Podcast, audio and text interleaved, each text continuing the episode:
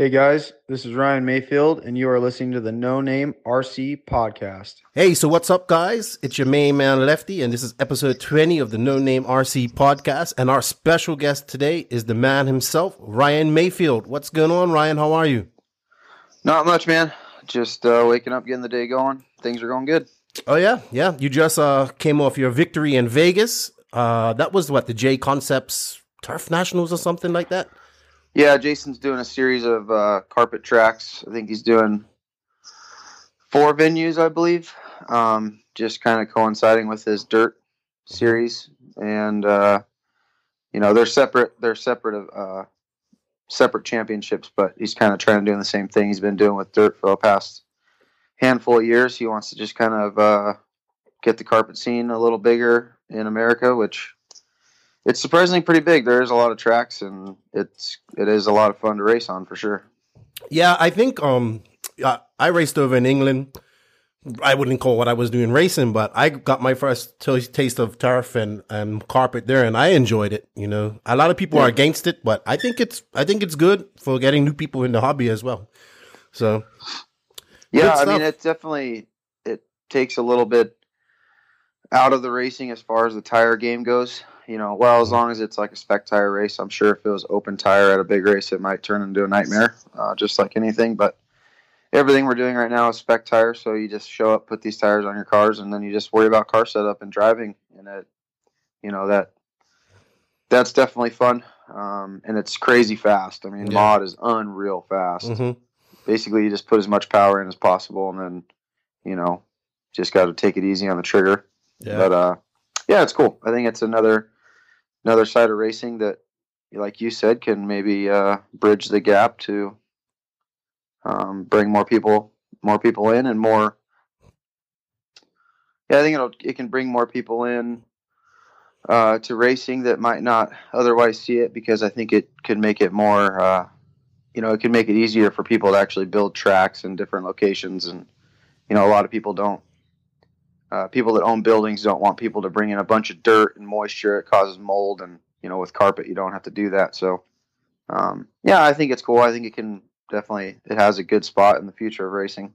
Yeah. I don't think it eliminates dirt ever, mm-hmm. um, but it can definitely be a big part of our racing in the future. Yeah, there'll always be room for dirt. It's just that right you know, like you said, it's harder. It's it's easier with AstroTurf. It's also easier for the for the for the racer because they don't have to spend a whole bunch of money on tires trying to figure it out, and then they can worry more about car setup, like you said, which is important.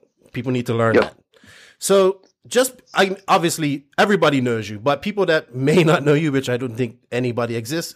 You're Ryan Maifield. You're 32 years old. Yep. You're from Arizona. Yep. You have uh, you won the 2017 10th scale two wheel drive, four wheel drive IFMAR World Championship. You've won Reedy Race. You have have multiple DNC wins, multiple national titles.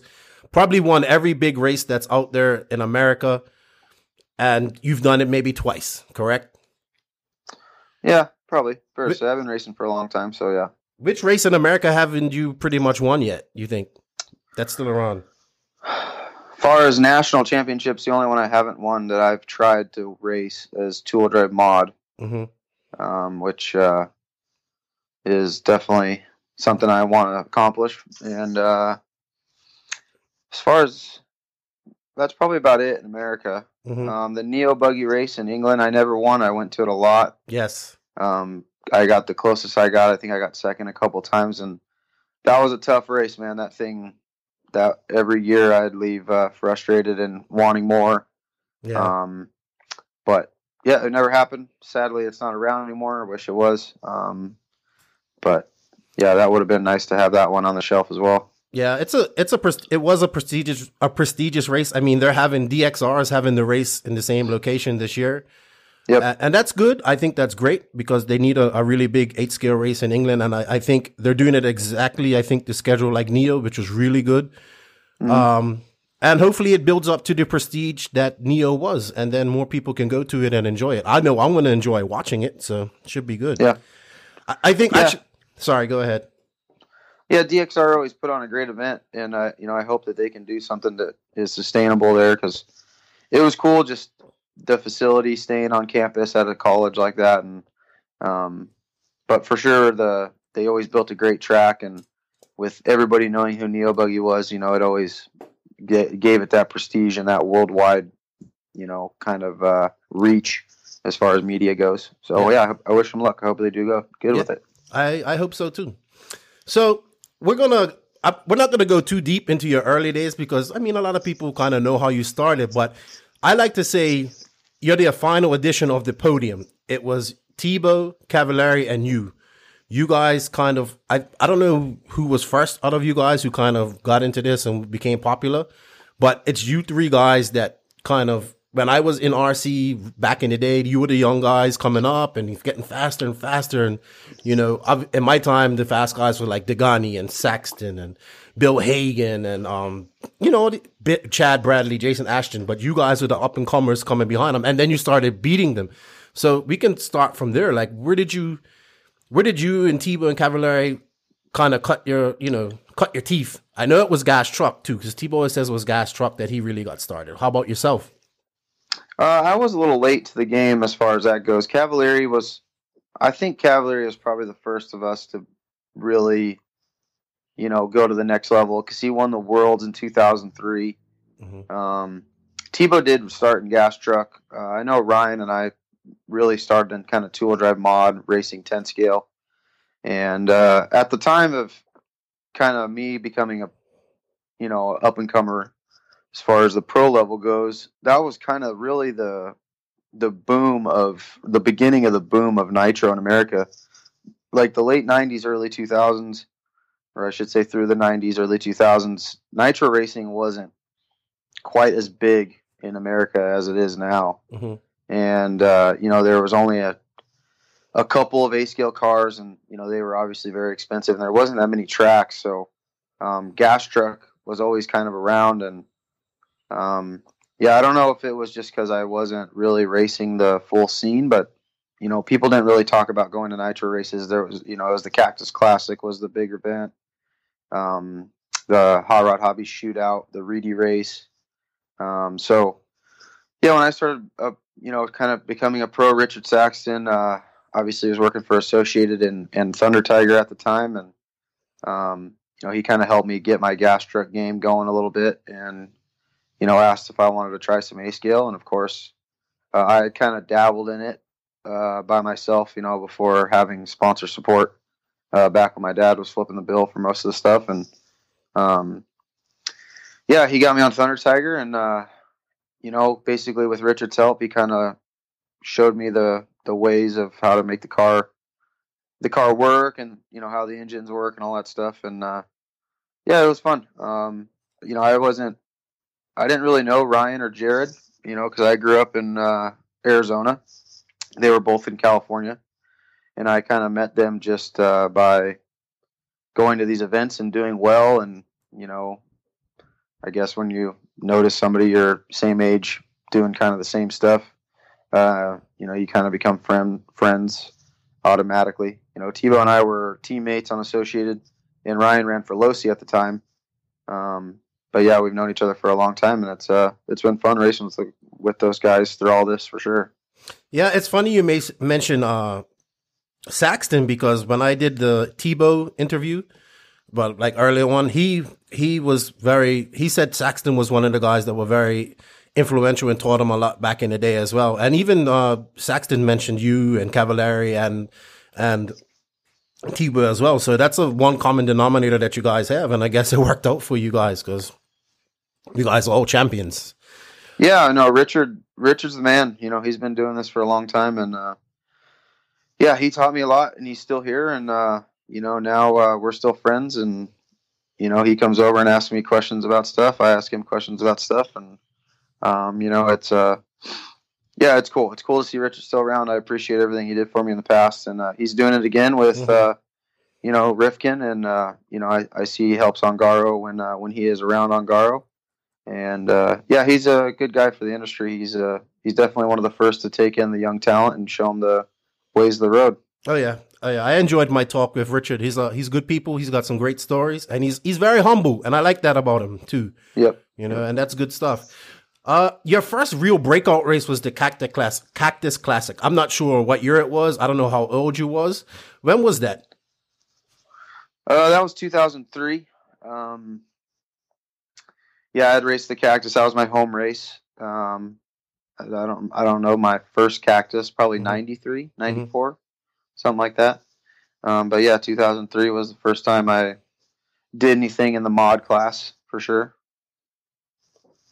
So you was what, like what age at this time? 2003. So let's go back. Yeah, 17, young. 16, something okay. like that. So you're still young. Was you still in school and all that stuff? Yeah, I was still in high school. Uh, I wasn't racing. Uh, you know, I was 75% sponsored by Associated and Reedy. Um, you know, not a pro driver by any means. I wasn't traveling, going to any events, um, just because, you know, didn't have the money. Uh, obviously, school. So, um, yeah, it was uh, basically the first year the the B4 Associated came out with a new two wheel drive car, um, and uh, I got it the week before the event. Built it uh, at the track with my buddy Billy Fisher that I used to race with a lot, and uh, just kind of worked on my own with uh, like my local friends Scott Spear, Billy Fisher, a few other guys that I raced with all the time, and somehow found a setup that worked really well and uh, you know, I went uh, TQ two wheel drive modified. Ended up winning uh, A2 and A3. Um, I think I raced stock buggy the same year. Uh, I think I actually got beaten stock buggy by really? Billy, um, but I won mod. You know, beat all the top guys, and uh, I had an invoice on my table to pay for that buggy. And Mike Reedy came over and was like, "Hey, you don't have to worry about paying for that car. You're fine." You know, so that's awesome. yeah, it was kind of cool. It was definitely unexpected, and uh, it definitely launched uh, launched to where I am today. So, so after that, that's your that's like your first one. Let's say that's your first 100 deal, and where did it go from there? I mean, you had to finish school. Did you after Cactus Classic after that race? Did you start racing more, traveling more? Yeah, I didn't. You know, I didn't think much of it. Uh, you know, there I'd always had kind of the driving talent, but back then there wasn't really much of a this idea of being a pro. You know, there was there was sponsored guys, but you know, these guys also worked at you know the companies. You know, like Bill Easton, Mark Pavidis. Uh, didn't work at Losi, but you know, all these guys lived in California. Basically, there was only a few guys that didn't live in California that you know were considered pro guys, and you know, there wasn't much talk of you know people getting paid and there wasn't that many companies back then. You know, now there's so many companies. There's so many avenues you can go down um, to try to be a, you know, a quote unquote pro driver. Um, so after that win, I just thought, okay, this is, you know, that was fun. It's fun to win, obviously. And um, Brent uh, Thielke, the team associated team manager, is from Arizona as well, and he had just kind of taken on the role of the team manager, moved to California for Associated and uh, he mentioned them. You know, we kind of just talked like they were going to try to help me maybe get to a couple events that year, um, like the Hot Rod Shootout and the Nationals, and that was about it. So I went to both of those events and did uh, pretty well. The Nationals in Albuquerque, the track was essentially, you know, kind of the same as what the Cactus was. Something they were kind of all the tracks back then were like that, like outdoor, really high bite um, a lot of tire wear. So went there and did pretty well. I think I finished on the podium in truck mod. Um, not really sure the rest of the results, but um, yeah, I I think 2005 is probably when I really became, you know, did the full traveling circus as we like to call it. Like that was my first world championship in Italy. Um, so yeah, I mean it was. Uh, I would say it was a slow start. I definitely didn't jump mm-hmm. all the way into it at first. What was you? No, you you finished because uh, in America you guys finished school at eighteen. Was was you working on anything uh, besides RC car racing? Yeah, well, my parents were janitors for. Uh, that's what they did for a job. They worked at the Boys and Girls Club, and uh, I would go to work with them. They would do go to work really early in the morning, um, and I would go with them and help them, um, kind of before school, go to school, and then I was also in automotive school and worked at uh, Big O Tires for a while. Um, I kind of worked for my buddy's tree trimming company that, uh, you know, obviously tree mm-hmm. service. Yes. You know, basically any tree removal or tree trimming. That job sucked for sure. um, and then uh, I worked at a grocery store. Uh, that was probably my first job, like outside of working with my parents. You know, just bagging groceries and stuff right. like that. Um, so yeah, I mean, I did a couple.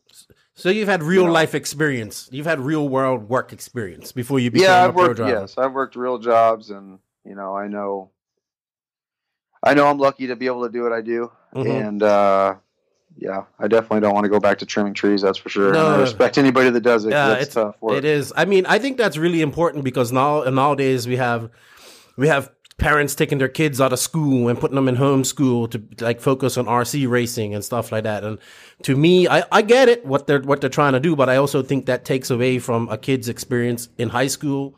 And I think all I think all people like when I was 16, dude, I was out working. Like I we finished in Bermuda, we finished school at 16. I was mm-hmm. working. I was traveling. Like I came on my first trip here to the Dominican Republic and stuff like that.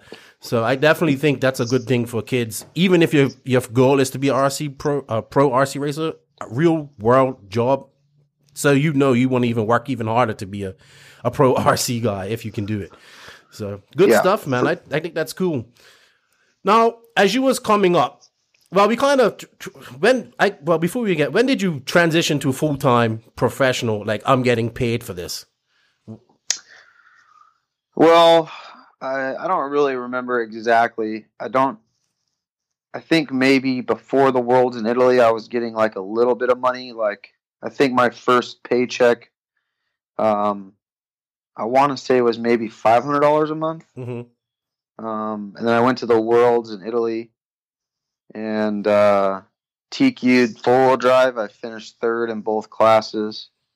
Um, I think I had a pretty good year outside of that Worlds, and um, then I I think that my next pay raise was maybe up to eight hundred dollars. I remember getting eight hundred dollars for quite a while, and I decided to move to California to try to refocus on what I wanted to do. Like I knew I wanted to race, and uh, I was kind of hanging out with not a great group of guys outside of RC in Arizona, and uh, getting into trouble and stuff. So I woke up one morning and decided, you know what, I got to get out of here. So I packed up my car and left. Didn't really tell anybody, and uh, I was only there for a year, but that was a big year for me as far as just learning the ropes of RC and seeing how, you know, at the time the real pro guys were were doing it.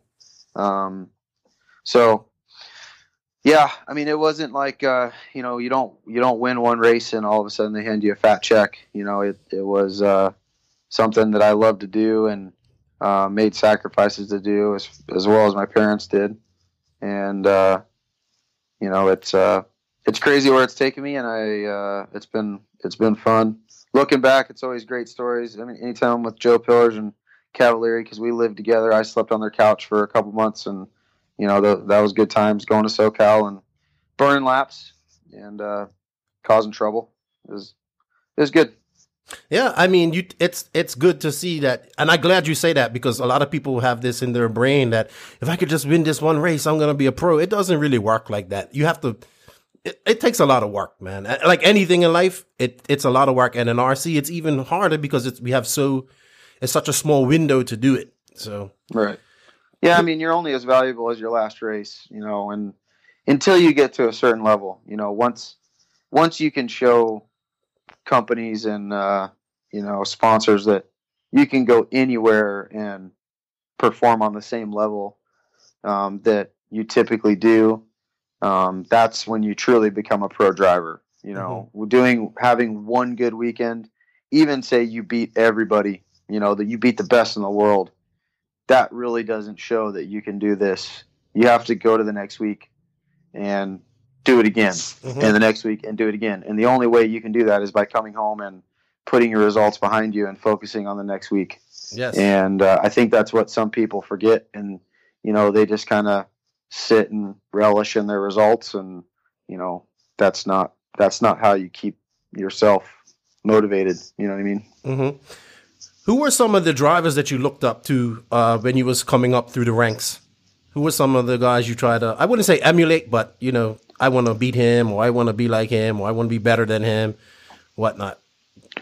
Yeah, I don't remember anybody in particular that I wanted to emulate or or beat. Um, I remember going to the Reedy race in the late 90s. I think 95, 96, 97. My parents took me to the Reedy race.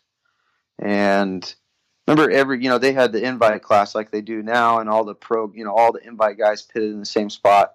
And um, my mom would have a coffee pot and, you know, always have snacks and all that stuff. And Mike Reedy would always be around, you know, drinking coffee and talking with my parents. So it was, you know, it was really cool how uh, he spent time speaking with me and, and my parents, and we were nobodies. You know, we were just people.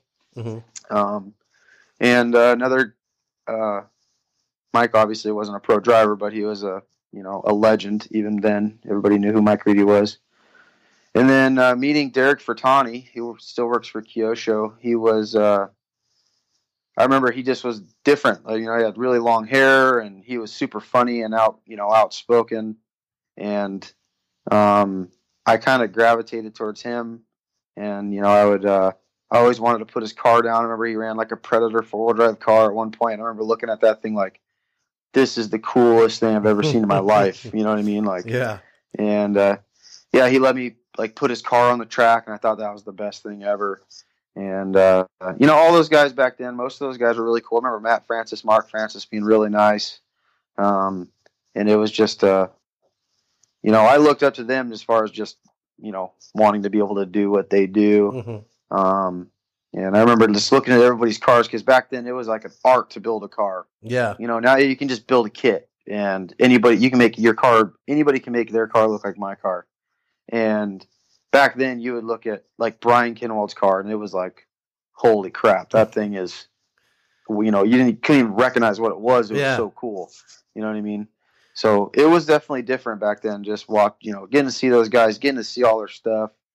Um, you know, there was no social media. You had magazines. Yes. Um, you had to wait two, three months to even see results from yep. the the last big event. Um, so yeah, that that was that was cool to be able to go see that um, at such such a young age, and um, yeah, that yeah. was good. Those are, I times. remember those times, man. RC car action, like begging my mom to buy that like for a month, and you know, then I would like work and make enough money to get them, and then ordering my first car through the magazine. I was crazy. It was good stuff. You know, that's good yeah. times in the nineties. Um, also, a big influence in your career has been Jason Ruona. I mean, he I've talked to him on numbers numerous times. He talks extremely highly of you. You have kind of been with J Concepts from the beginning. I want to say, yeah. and and you've been with him for a long time now. Uh, how influential has Jason been in your decisions in your career over the years? Yeah, Jason and I have been uh, working together since the beginning, basically kind of before there even was a J Concepts. I don't really remember. I think I met Jason. He worked at Proline in the '90s, and I ran for Proline. I think that's when we first met. And then he started uh, when I started kind of going into the racing scene more, um, or the the touring scene, I should say. Mm-hmm. They were they had just done the B the BJ4, like the first version that he had ran at the 2003 Worlds and uh, they were starting at the time. Associated didn't have a four wheel drive car, so he was kind of starting to work with them to get their drivers like Mark Pavidis and um, Scott Brown and a few of these guys to run his car basically, and. Uh, I was kind of right there on the cusp of all that happening. I was already he had been making bodies kind of in his garage, so I was running his bodies just because I liked the way they looked. Um, but I was running Proline tires, and yeah, I don't know, just uh, developed a friendship. I think he liked the way I drove, and you know, saw the potential. Um, and yeah, we've been doing it ever since. Just uh, you know, anytime there's a serious decision on the table, um, you know, I rely on him to give me the, you know, good feedback on kind of what the you know both sides of the the plate, so to speak. You know the good and the bad, and you know we can discuss it. Um, and uh, he's always had sound advice, uh, no matter what the question is. So um, it's been a good relationship. Um, I've helped him, you know, kind of uh, expose his brand and what his uh, what his products are capable of doing, and uh, he's helped me. Uh, I would say further my career and keep me pointed in the right direction. Yeah, Ruona's a very smart guy. He he I I really admire what he's done in the in the industry, like starting from his garage to what he has now, and he's still he's still very active in RC. He's uh, they sponsor a lot of things. He's doing these different series. I think that's all great stuff. So kudos to Ruona, man. I've, I'm I'm nobody, but I think he's very, he's been very good for the industry, and and I love what J Concepts is doing, and you know, good stuff, man. That's always yeah. good stuff. Yep. So let's focus. Let's talk a little bit about your eight scale career because this podcast is really more about Nitro, and because we believe Nitro is the glory. Uh, you really Thunder Tiger. That's what you kind of cut your teeth on an eight scale, and a lot of people may not know what Thunder Tiger is, but this is one of the top brands back in the day. You actually mm-hmm. run a ROAR Nats with it. Which one was that, and where was it to? Uh, I believe it was 2006, and it was at the farm uh, in it? North Carolina. The farm where, two. Yeah, farm yeah, two. the, the yeah. farm two. Yep. And uh, I was running obviously Proline at the time. That was really the only tire. I mean, back then you had like two tire options. Mm-hmm. you, you know, you ran Crime Fighters or bow ties, and uh, Richard working with Richard Saxton, and um, I think it was honestly one of my first big nitro events. Um, we went there, and uh, my buddy Jake Thayer came uh, to be my mechanic, and uh, we walked away with the trophy. I mean, I remember it was back then. It was kind of if you could finish the main, you were definitely going to be fighting for the win. And uh, I think I qualified sixth or seventh, something like that. And uh, Jake stayed up all night. I went to bed. He stayed up all night building that thing, gluing everything together. Shoe back then, you had a shoe goo stuff. You know, it was like Degani used to call it, "build your car for war." You know, and that's that's what you had to do. Polishing and, shock shafts and all that stuff. Was this the, yeah? Was this the tunnel chassis, or had they they had moved on through, from the the regular chassis after that, and the shocks were going? Were the shocks still going through the front arms? The kit was the kit still came with those parts, but Richard, uh, yeah, we were running a flat chassis on that car. I think we were running a raised rear end, like raising the diff. Mm-hmm. Um, the shock, yeah, the front shocks went through the upper arms. Yeah um, which was kind of crazy. And uh, yeah, the car was was not uh, a stereotypical car. You mm-hmm. know, it was definitely different. And uh, but it sometimes worked. You know, I don't want to say it definitely wasn't the best car, but yeah. it worked. Richard won some events with it, and uh, then yeah, somehow I won the won the nationals. A couple guys had problems in the main. Uh, I think Chad Bradley's tire fell off on the straightaway while he was leading and blew his engine up. Um, Taylor James was at that race too. Taylor James was on fire in Nitro at that time. Yeah, Taylor James, he was running jamming, always super fast. Um, yeah, it was crazy. It was kind of a surprise victory, and um, still to this day, that's my only A scale national win. So I need to. You know what? I didn't even realize that. that. I need to. You know what? It's. I'm going to tell you to try and find out things about drivers on the internet and RC is really difficult. Like yeah. So I didn't even know that was your only ROAR Nats win, but I'm you you got plenty of time for more, dude. Um, so that's not a, a big a big deal. I'm sure you got a couple in the in the bag. Now, another race that has escaped your grasp and you've come close is the worlds, the eight scale worlds. Do you would you consider the eight scale worlds like the upper echelon race that every nitro well, every person that's racing off road wants to win? Yeah, I mean, it is definitely. I don't want to say that we hang our hat on that race every year to like define, you know, our mm-hmm. you know our career or our year or whatever, because it's. I mean, you just never know mm-hmm. what's going to go what's going to go down. You don't know what the track's going to do. You don't know what the weather's going to do. I mean, it's it's a total crapshoot. You know what I mean? It's and it's so long. You know, yeah. I've been to a few of these worlds where you know, I've dominated a day or two of qualifying, and then all of a sudden the track changes, and I can barely put it in the main, you know, or barely finish top 10 mm-hmm. And you know that happens to a lot of people. You know, yes. it's.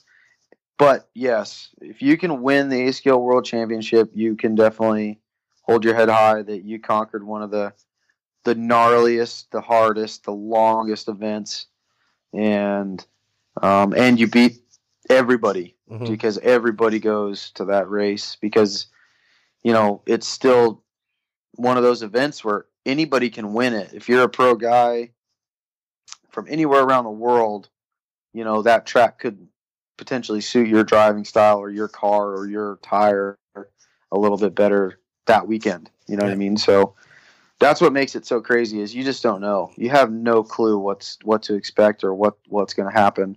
So if you can end the weekend, um, you know, on the podium or even just making the main because the weekend's so long, mm-hmm. you're like, oh, all right, thank God it's going pretty well. you know what I mean? Like, because it's it's crazy, man. Yeah, for sure. Well, I, I have a like a little list here, and uh, in 2008 you was running Associated uh, at the at the farm too. That race I remember. Yep. You was very close. Um, yep. 2010 was uh, the one that Cody won. You was in the mix as well, but uh, I don't. I can't recall what happened there. Um, TLR when you in 2014 in Italy, dude, you was out like front, like getting ready to dominate, and then I believe you had a servo go wrong. Yeah, we can go through each list and I can tell you exactly what went. All right, well, let's do 2008 then. Let's start there. 2008 was the RC8. Uh, I think our first worlds as associate with associated with our eight scale car, and uh, it had rained and poured, and just the week was chaos. And uh, Cavalieri and I, I'm pretty sure we started first and second in the main after the semis. Um, I started first, and I led a lot of the event, um, a lot of the main um, and came in for my last fuel stop, I believe, second to last fuel stop in the lead, and pl- fouled the plug in the pits. No way.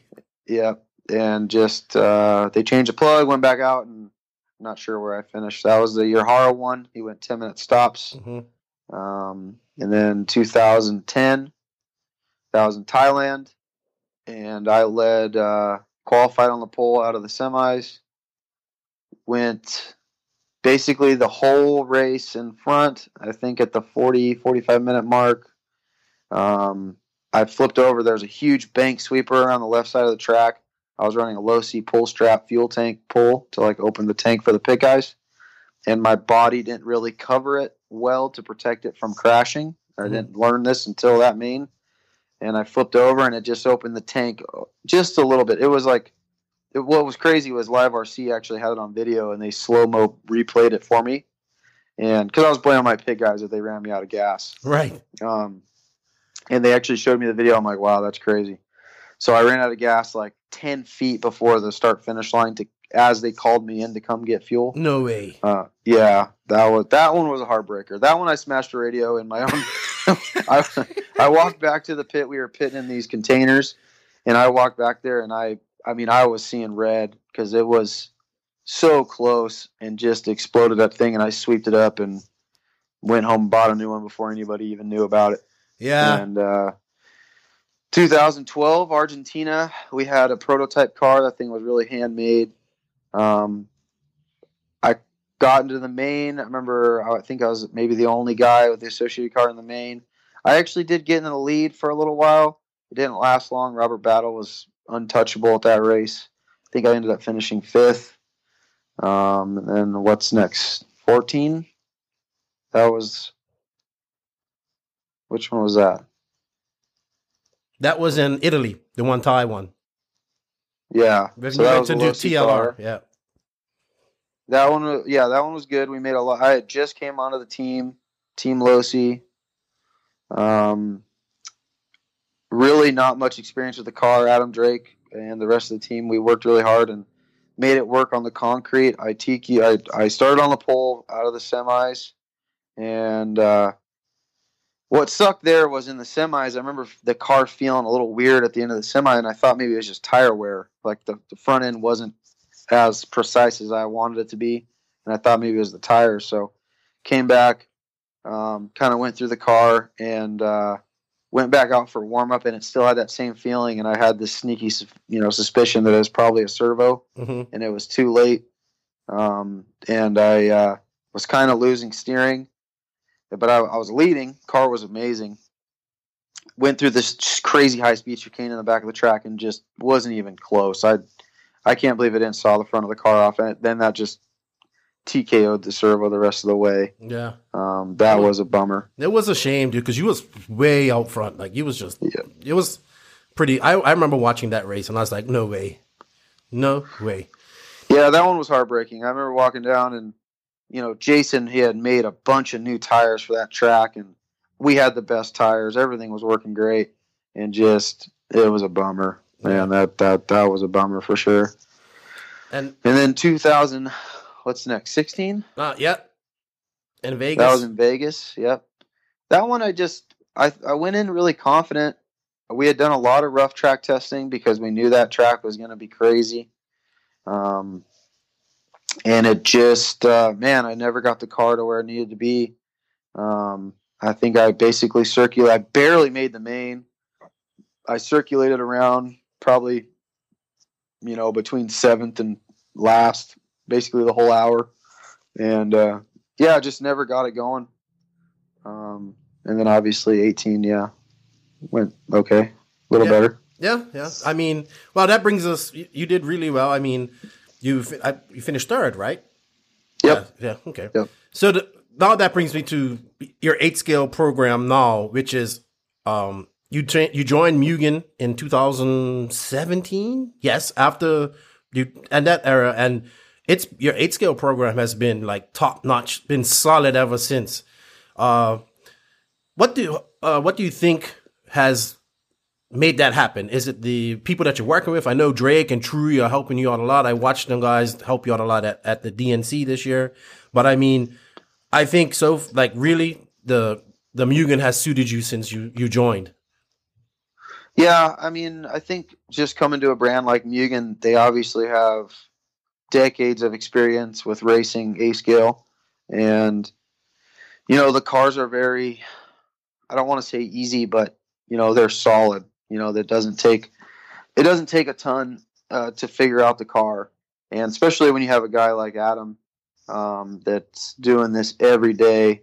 You know, right when I got there, he, you know, I went to Mugen and he built, you know, I, I sat and built a car with him mm-hmm. and he taught me all the little tricks and, uh, you know secrets and which there really isn't many you know mm-hmm. just uh, to make sure you put this together that way and yada yada so um, yeah it was a really smooth transition uh, having Truy on the team as well he's he's good with the setups and you know watching a car and kind of seeing what it's doing and uh, being able to turn that into let's you know move the move the shock here or the upper arm there or whatever and uh, so it's yeah it's good I mean you you're only as good as the people around you, and mm-hmm. those two are uh, one of the best or some of the best that's ever raced.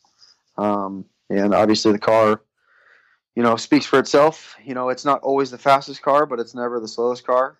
And you know, you can kind of uh, you can tune it to almost any uh, surface, which is very important. Um, and yeah, it's been great. We've had a lot of a lot of success a few heartbreaks, um, but we, it's been there's been a lot more good than bad, and uh, that's all you can ask for in racing. Oh yeah, I, I definitely think the good has outweighed the bad. I mean, it's it's been pretty good, and that leads me into our next question. I, I talked to you at DNC the Sunday before uh, the finals, and two people stood out to me that day who I thought are going to win. Actually, three. Um, you was very confident and I think he was really fired up about the whole Euro versus USA thing. And Ronnefalk was the other person who was very confident. We, we know he broke. And Ongaro was confident too.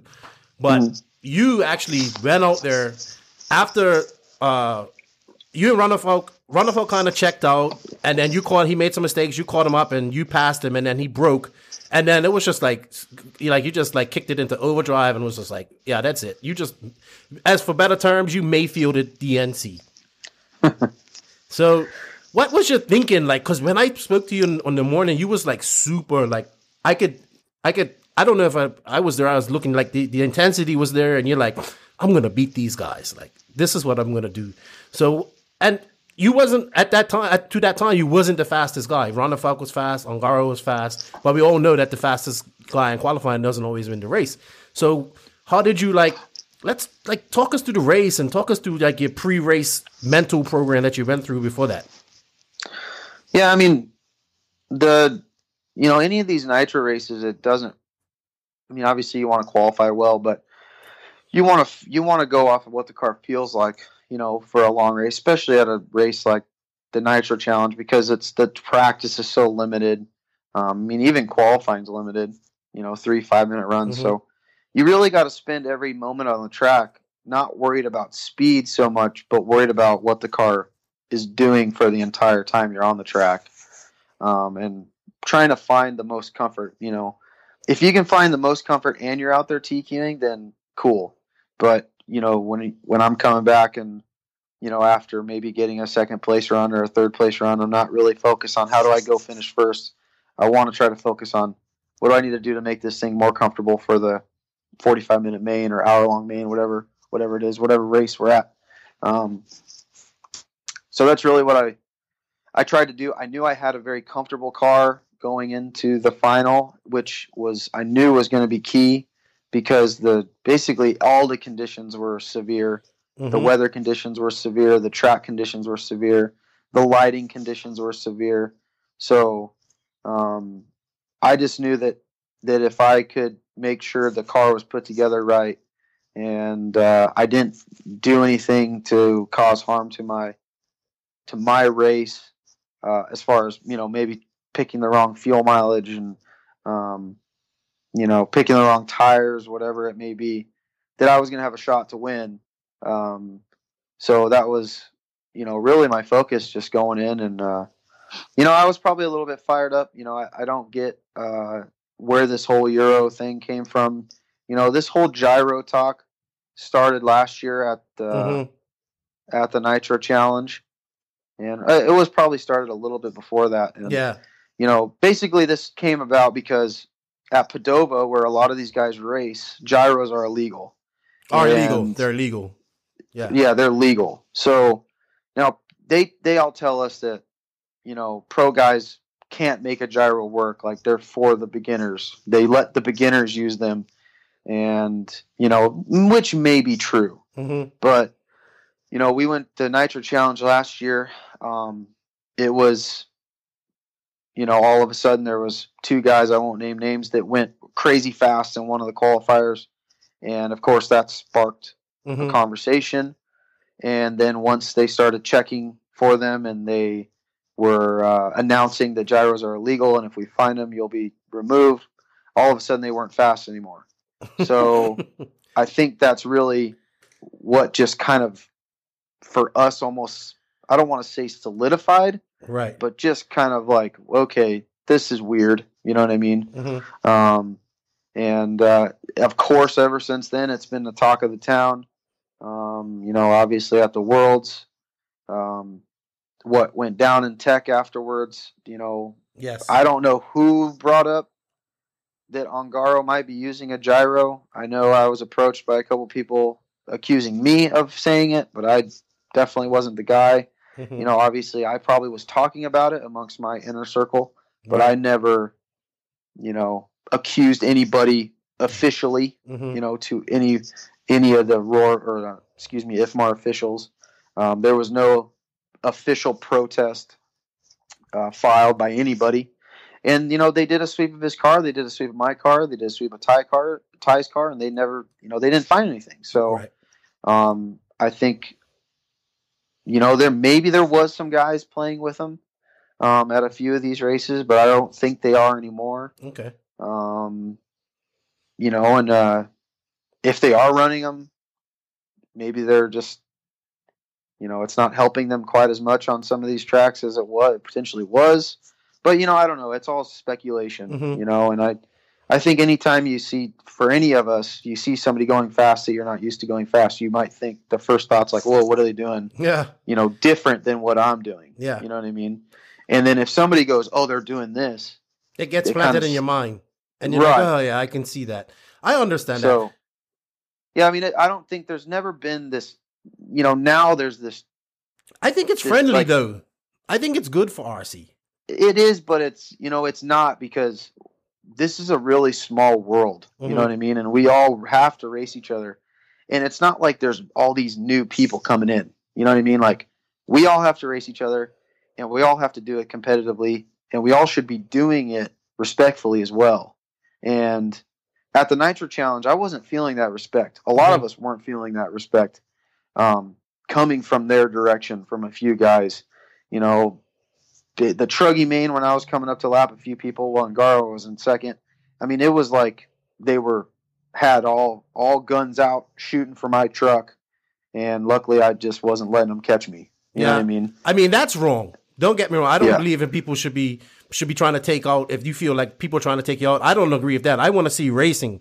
I like the I like the rivalry because like it's good to see because I think it I think in all racing uh, drama and rivalry it makes it exciting. But I don't want to see like I want to keep it friendly. Like I talk about it a lot, but I keep it friendly because I like to I like to tease a lot of my American friends and I I love it.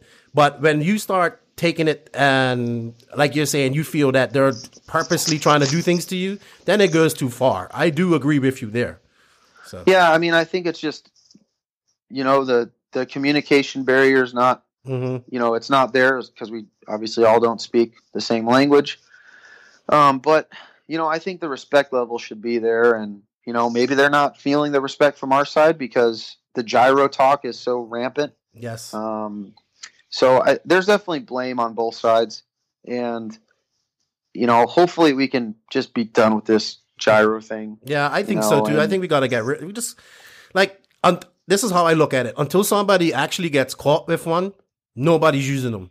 That's how I look yeah. at it. So, yeah, I agree. But it's, it's you know, hard. anytime you're just like, if somebody's coming to these races and they're just blowing you out, like, okay, tenths of a second's fine, but like, if somebody's going seconds faster than you, it's always like, wait a minute. You know what I mean? Like, so that then the, the conversation's going to come back. Mm-hmm. So, always. unfortunately. Now, yeah, unfortunately. So hopefully everybody's racing fairly. And the, the truth to the matter is, we actually don't have a way to tech it unless you bring in people that know what these electronics are. You bring in people from Sanwa, from KO, from Futaba, and they actually tear these things down to the bone. There's no way to tech for it. So mm-hmm. until we're actually going to do that, the conversation is going to exist. Mm-hmm. So, which is unfortunate, but it just is what it is. Yes. Yes, I agree, man. I'm I'm kind of tired of hearing it. I I understand both sides of the fence. So I'm I'm just like, but I just say it like until we until we catch them, on if they're using them, and until somebody gets caught, it, it's it's it's hard to say. So, right. but I still like the rivalry, and I think it's good because I, you know, I'm all I'm, I just about making RC exciting, but I want it to be respectful, and I'm always about friendly rivalry. I don't want, you know, I know emotions like emotions get carried. It's racing. We're men. We're racing. Yes, we're gonna get emotional yeah. at things. Like we want to win. We want to beat each other. It's it's it's human nature.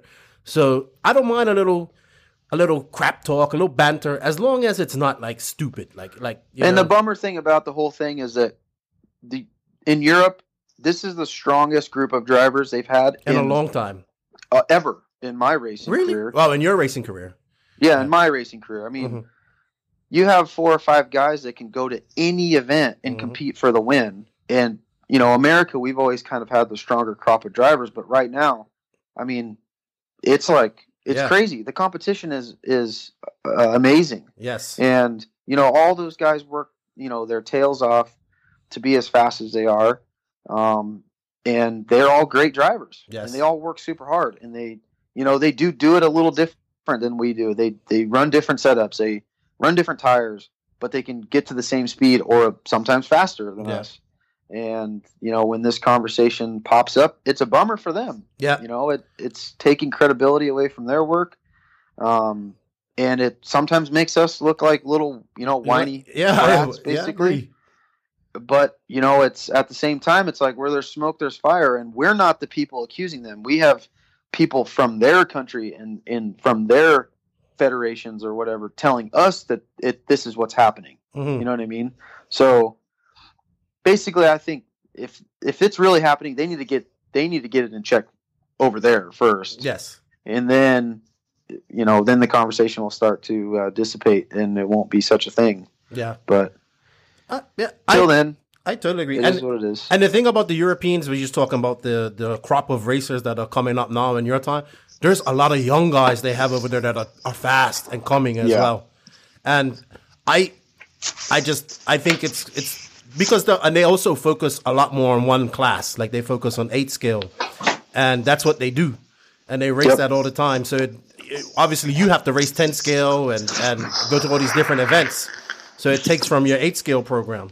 So I get it. One thing I wanted to ask you about uh, DNC, I saw you went with a different paint job with the white on the back. Uh, was that did that help you out as well? Because that track wasn't well well lit, and I'm sure the white body was good to help you out with your sight. What? Did... I'm getting old, man. What yeah, we say? are. We all yeah. are. yeah, yeah. Basically, I had a race. We had a race at Tony Schumacher's track, uh, the Nitro compound here in Arizona. A new track, great facility, and uh, it was dark. You know, basically, I've always had a little bit of a problem with when I'm out in the sunlight all day long and then trying to get my eyes to adjust at night, you know, everything's really blurry and kind of my eyes glaze over. I think mm-hmm. that's pretty typical of most people. Right. Um, but yeah, I was doing a race there and I ran an all white body and I could see my car fine. I looked at Spencer's car going around the track, Spencer Rivkin's car, and I couldn't see it at all. Mm-hmm. And I'm like, oh man, I need to maybe consider making a change to something. So I just asked Jason to do me up some white bodies and you know, not all white, but the scheme everybody yeah. saw at the Nitro Challenge. And yeah, it was mainly just to see it better at night. Um, and it was a huge advantage, you know, just to be able to, you know, if you can see your car that much better, then it's going to help. You oh, yeah. I mean, of course. Um, so yeah, I think I might keep them as my nitro paint jobs. I think they look cool going around the track. It's yeah. easier to spot my car. Um, and uh, I'll keep the blue for the 10 scale side and a white maybe the white for the scale and um, good stuff. Yeah, I think it's yeah. gonna be cool. I think they look cool too. Now, thank you. Another thing that I've noticed when I've I haven't I've been to a few races and I've watched you race is your ability to make up from mistakes. You can when you do make a mistake, you have the ability to like gain speed somewhere else to make up for it. Is like how is your focus when you're driving? Like okay, like if you got this guy behind you that's chasing you, where do you where do you go mentally to to to keep your cool and say, okay, I got to do this and I got to do that? Yeah, when I'm leading, I I know that obviously I'm going fast enough to be leading, and that the guy behind me is going to have to obviously drive faster than me to catch me. So, um, I just basically I tell myself make them make a mistake, you know. So I try to lock it into where I'm just doing I'm not doing anything crazy. I'm just doing what I know, you know, to do, what lines to do, just to like keep it at a certain lap time, um, and keep that pace just really steady, and uh, try to force them to make a mistake, um, because, you know, it's the same thing. If I'm chasing somebody down, you know, I'm when you're chasing, you're more likely to make a mistake because, you know, you're obviously pushing harder. Um, so but yeah, I mean, it's uh, it's definitely a mental thing. You know, you just got to kind of uh, take a breath and you not not look at it as pressure, but look at it as a you know an opportunity to uh, I don't break the will of the guy behind you a little mm-hmm. bit. You know what I mean? Like just lock it in and cruise around and you know keep the pace and not worry about. You can't go faster if you're already leading. You're going fast enough, so there's no yeah. reason to try to push harder. That's actually um, a good um, quote That's actually right. really a good quote. Um, okay, so you're 32. Uh, you're in the prime of your career. You're, you're kicking ass. You're doing well. You're winning. Uh, the world is every two years, so the next one's two, uh, for eight scale. Next year's in 2020. How much time do you have left? Do you think? How much? How many? How many? How much? How many more years can you be at this level? I have no idea. You know, I don't. I don't think there's any I don't think there's any cases or drivers before uh, myself and Cavalieri Tebo.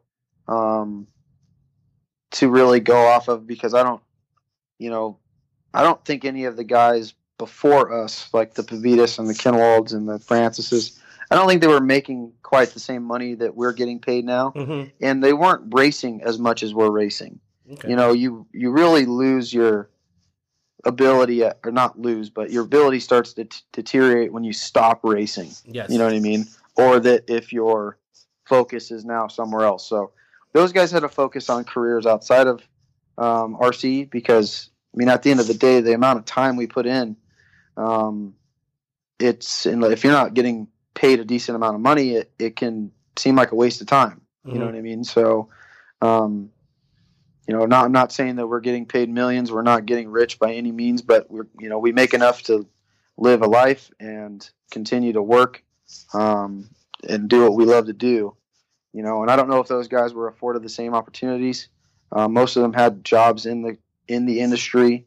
Um, so yeah, I mean, I don't really know. I think the mold, you know, the mold's kind of being built right now, maybe for uh, how long you can do this. You know, and um, I I believe that I can do it as long as my focus allows me to, and that my you know attention can remain on racing and uh, bettering myself and my equipment. Um, so I hope to do it for a long time. Yeah. You know, it's a great. It's, I'm looking forward. I have a son now. I would love to do it with him um, when he gets older because it is a great family, you know, hobby sport, um, and it would be something that we can do together for a long time, um, just like my father and I did. Mhm.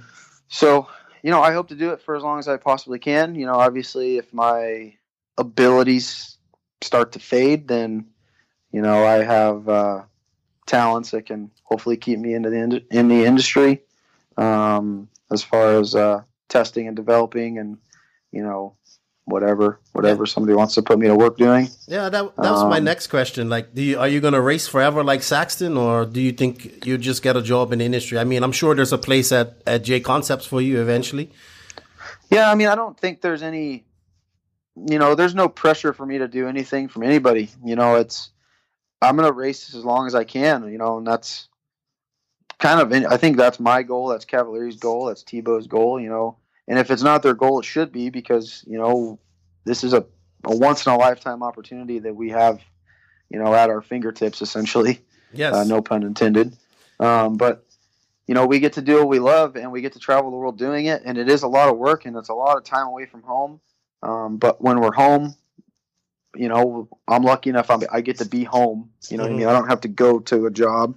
Obviously, I have to work and prepare while I'm home.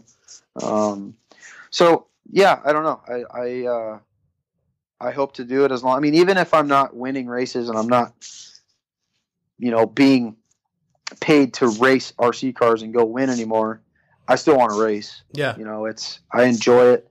You know, even outside of racing, I have cars I go to the desert with and beat the crap out of them, and Really? you know it. Yeah, yeah. I mean, it's, You like the bash? hobby. yeah. Oh yeah, That's Hell yeah, I like the bash. That's awesome. Sure. The You problem s- is nobody makes a strong enough car. You into scale trail? I remember uh, Jason saying something about it on on podcast on his podcast with uh, with Gotti that you actually was he bought a whole crawler and a scale truck and all that stuff and got really yeah, into I've it. done it all. I've had Yeah. all the boats. I've done airplanes. I've I've had the I did the crawlers. The crawlers are cool because they look cool Yeah, and the mechanics of them are cool, but they're too slow.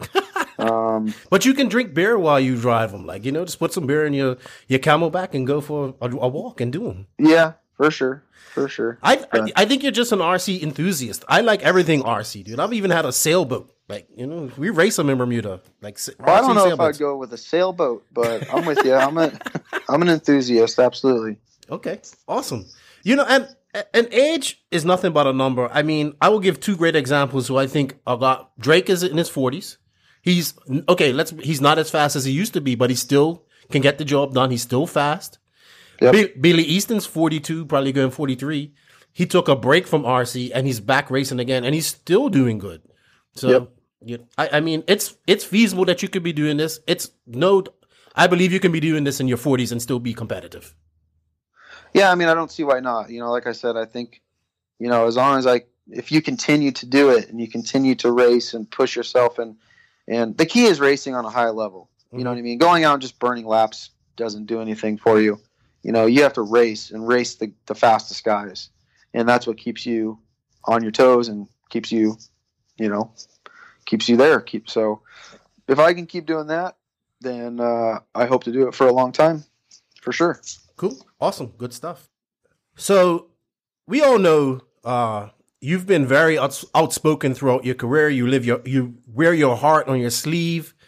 Um, you tell people what's on your mind and say what you think. Uh, do you think that? I think that's great. Honestly, um, I think more drivers should do that. Where does that come from? Is that just your passion oozing out and just like, you know? yeah, I mean, I guess if anybody's ever uh, met my dad, you probably know where it comes from. Okay. Um, but no, I don't know. I, I've kind of always been that way, and it, you know, when it is my, I would say it is the passion coming out of me, or just my fire to win and um, perform. And you know, sometimes it comes out in not a great way. Mm-hmm. Um, you know, and uh, you know, I'm working on it. I've, I've it's definitely been better. I've uh, been able to kind of learn how to woo saw. yeah, kind of, and uh, but you know that it, it is what it is. You know, I I've had some problems in the past, smashing radios and you know, maybe uh, you know, yelling and stuff like that, and driving my car into a wall, and mm-hmm. you know, but you know, it's uh, it it is kind of what it is. You know, I've apologized for anything I've ever done wrong. You know, when you're in the heat of the moment and you know you're going for a national championship win or um, you know any win doesn't really matter. You know, everywhere I go, I want to win, and I'm expected to perform at the highest level. And you know, really, I only get mad at things that are out of my control. You know, if it's my fault I didn't win, if it's my fault the car broke, you know, I don't really get mad because um, I know it's my fault. but when it's something that I can't control and it was something that was uh, avoidable and it, you know, cost me the win, um, then you know, there's anger there. You yeah. know, and it's uh, honestly, you know, I don't think my anybody I'm around would want it any other way. You know, obviously, maybe I could handle it a little bit better occasionally. Mm-hmm. Um, but you know, if I walk off the driver's stand leading the nationals and my car breaks because another car flipped across the lane and I'm not mad, then that just means I don't care. Yeah, you know what I mean. And you know, I, when I see people getting emotional and getting you know pissed off about losing, that just shows me that they care and that yeah. they're fired up and you know at the moment there's no there's no other way to to handle that anger you know mm-hmm. what i mm-hmm. mean and you know what else are, there's not like a punching bag right there there's not you know a mo- there's no private time for us to relax yeah you know what i mean and take a breath everybody's watching exactly what's happening and especially now with social media um, so everything gets blown out of proportion and um, you know i know i've been demonized online and you know, uh, people think I'm an asshole, you know, and you know, it is what it is. The true people that are around me, my true friends, they know who I am.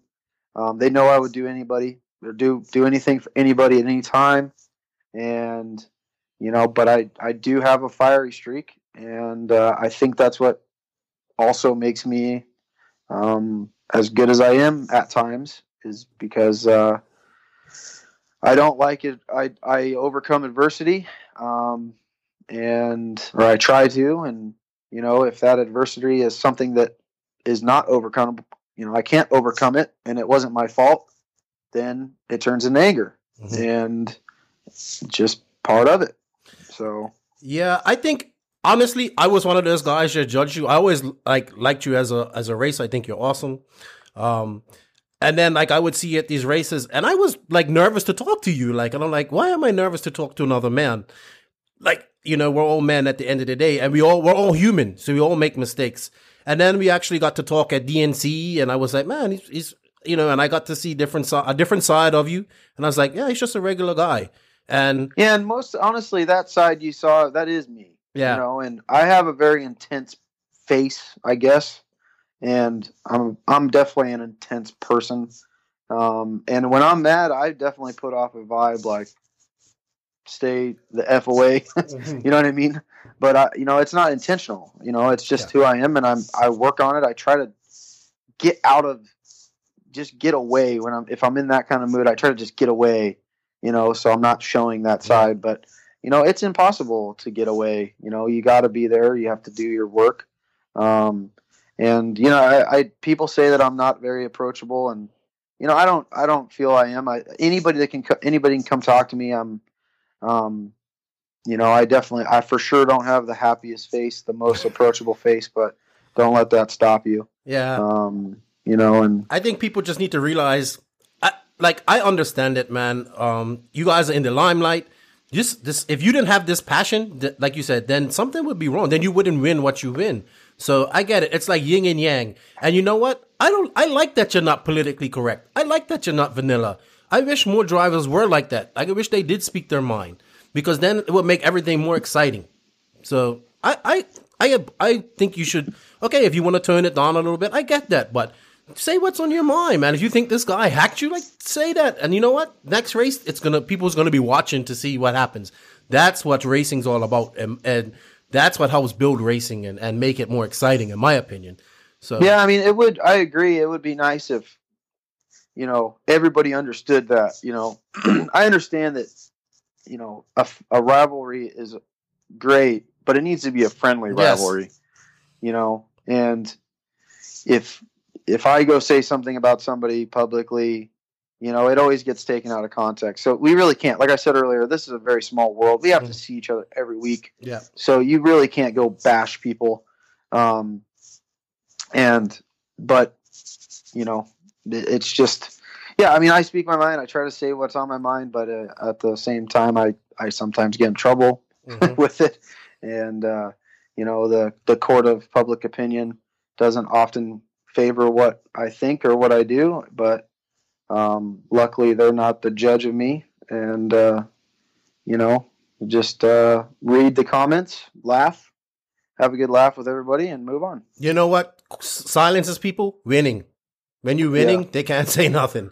They'll be like, ah. yep. So, and you've been, you've been doing that. Let's talk about what happened at uh, the World's Banquet. That was involved you, and of course involved uh, the Finnish, the Finnish village idiot Joseph Quagraine. Yep. Um, and honestly, like I, he kept saying to me, "Oh yeah, me and me and Maifield's cool, we're friends," and I'm like, I'm like Joseph, like what are you talking about? And we we had this conversation at DNC. Uh, okay, and I get your point point 100. percent I would have done the same thing you done. So let's talk about that because it was it was funny. You actually succeeded in doing something that not many people have done in the RC industry, and that's to shut uh, Joseph up. So yeah. kudos to that because I haven't even figured out how to do that yet.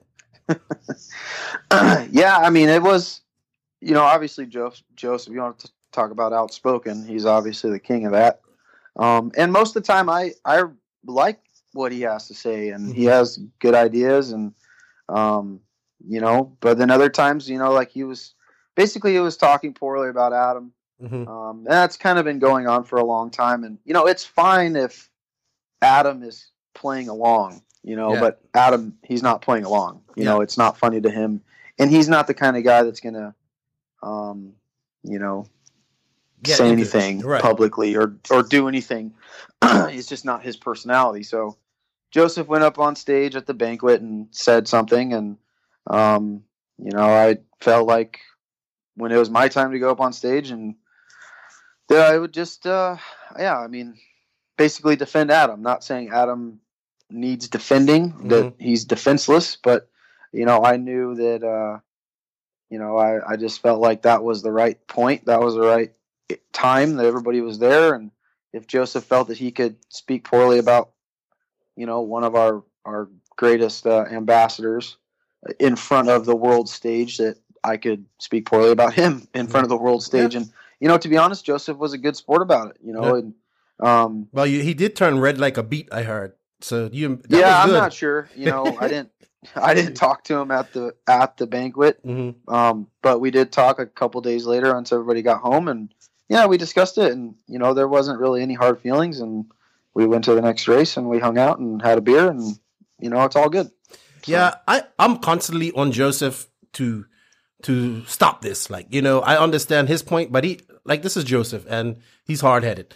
And I get that he like is like, well, I'm joking and whatever. I say, yeah, but not everybody gets your humor, and maybe he doesn't want to be a part of. It. I would love Drake to partake in it, and and and it would be fun, and it could be friendly. I would love them to. I I've told jo- Joseph countless times, man, you should you should stop this, and you and Drake should talk because yeah, I I think they're two very popular figures in RC. Love him or hate him, love or hate him, Drake is popular, and Drake is obviously popular. I think I think if they work together, they could do a lot of good things. But you know, we have we're men and we have egos. So Joseph has his ego; he doesn't want to stop. Drake doesn't want to be a part of it, so I get it. Hopefully, one day they can squash it and and be friends. But I totally get because if you would have like imagine if you would have been like you said to us, you would defend your boy. So I get it. I totally get it. And people obviously read into it and all that type of stuff. And yes, it it it honestly pissed me off because I woke up and was like, oh man, we had a really good world. What the hell is this? Like, yeah. you know? And then I was just like, and then I, you know, like I said to Joseph, I said, sometimes you just, sometimes there's a place, time and place to say things. You should have went up, got your trophy, said thank you, and sat down. But you know, it's Joseph, and that's that's what we've come to know as Joseph. So, but you yeah, guys are I mean, still friends. Just people haven't, you know, people, you know, Joseph criticizes people publicly, and typically people don't, you know, mm-hmm. return the favor essentially. And there was no malicious intent behind anything. It was mainly just me thinking like, all right, you know, yeah, enough's enough. You you you've said enough. I'm gonna say my piece, you know, and uh, you know there yeah there was no yeah there was no feud or anything going on, and you know to be honest, it probably wasn't my place to say anything. You know, it wasn't my fight. Yeah. Um, but it had been gone going on long enough, and you know I know. Uh, I know it was well received in the audience for sure. Um, but yeah, I mean, I don't have a problem with Joseph. I like, like I said, I like some of the things he says. I like some of the things he does. Um, the other stuff, yeah, not so much. But you know, bad publicity is good publicity sometimes, and you know, it's the same same thing. All you know, whatever the saying is, all publicity is good publicity. Yeah. So, um, and he's definitely uh, he definitely has taken a hold of that method and it's worked well for him. Yeah, I mean, but at the same time, I, I would like to see the I would like to see both of them come together and just squash it, and you know, I, I just I just think the I just think they can do good things together, and but that comes on both sides, and it has to start with somebody. But maybe in the years to come, when Joseph gets a little older, we'll see. I don't know.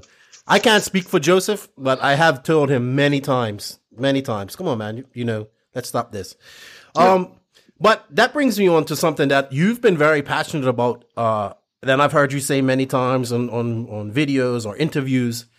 And it's about having a, a world, a series or a world series to actually crown a champion. We're more talking about the worlds. We all know the worlds happens every two years. Um, it's a great race. I really enjoy watching both the 10 scale off-road worlds as well as the 8 scale off-road worlds we get to see the best people racing each other. DNC was a great example of that this year. We had a lot of the European guys, we had all the American guys. It was, it, it had a very world's flavor, I would like to say, like a world's atmosphere. I want to see that happen more. And also, like, let's be real. You've, you've had times where you could, like, like your nationals back in 2017 when you was dominant, or no, last year, last year at the nationals when you, when you had that, uh, when you flamed out in your semi if yeah. the Nationals was actually a series, that would have raced. You could have come back in like two or three races and and and and won that. And I think we have to have that in RC. And you've been very vocal about that. Um, what do you feel? I know you're very. I know you're vocal about it, but what do you feel about RCGP? I think most pros think it's think it's a great idea. I know a lot of people's problem with that is Joseph, but I think at the end of the day we have to get over that and and focus on what he what's what's trying to be done for RC as a whole. Yeah, I mean, my problem isn't with Joseph at all. I mean, initially, like I said at the banquet, mm-hmm. you know, Joseph was trying to get us to buy into this idea, and he was doing it. I felt the wrong way by, you know, still mm-hmm. being publicly you know, disrespectful to a few of our top guys, and mm-hmm. but we've hashed that out. And you know, I, my problem isn't with Joseph, and I don't really have a problem with RCGP at all. I guess if I had any complaint is that they're I don't think this is really the right way to do it. Now, I think what they're trying to do is great. But to ask all of us pro guys to basically replace existing races that have 500, 600, 700 entries of customers that buy our product. And we go to these events instead with, at this point, no following, no customers. We don't know what to expect is a little ridiculous, to be perfectly honest. Now, if they would have approached us with the idea of we want to come in, not approach us as drivers, but what I think would have been great and what we've always said is that somebody with this idea and the money behind them, like what they have, come in for a year or two and prove you give us a proof of concept that this is what they want to do and use existing races. Mm-hmm. Use the Nitro Challenge, use the Silver State, use the Nationals, use the European Nationals.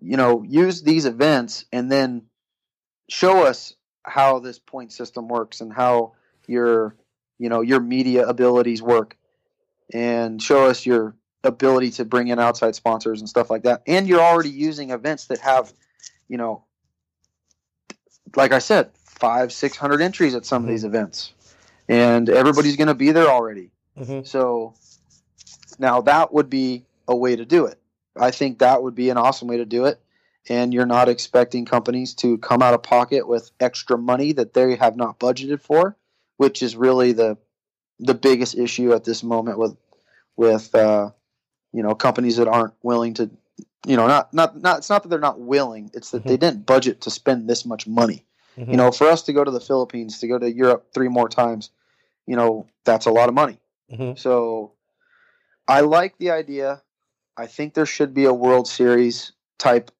uh, format, um, but it would have been, I think, more well received if they would have worked with guys like Joey Christensen, which now Joey puts on the Dirt Nitro Challenge and the Silver State, so that would have been easy mm-hmm. to get that on board. Um, you know, and then whatever other races there are, you know, there's a few in Europe that already exist. Um, and you know, I don't know how the you know the logistical side of things would have worked. Um, but I think that would have been an easier pill to swallow for most of the companies and most of the drivers than you know asking us to add five events to our already 30 plus race weekend schedule mm-hmm. a year. Um, I get that. I hope them well. I hope they.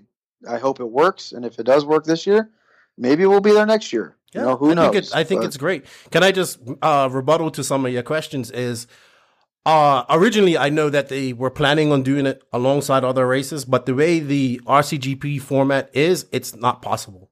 They tried to, they tried to do it with uh, Joey. It's just well, that's my complaint is right. that they they are trying to completely change racing. They're trying to change our racing that we already have, which I can appreciate that. IFMAR qualifying is boring mm-hmm. and these races are super long and they're five days long and all that stuff, but what they're also trying to sell is is that they they're amazing um, like media content ability.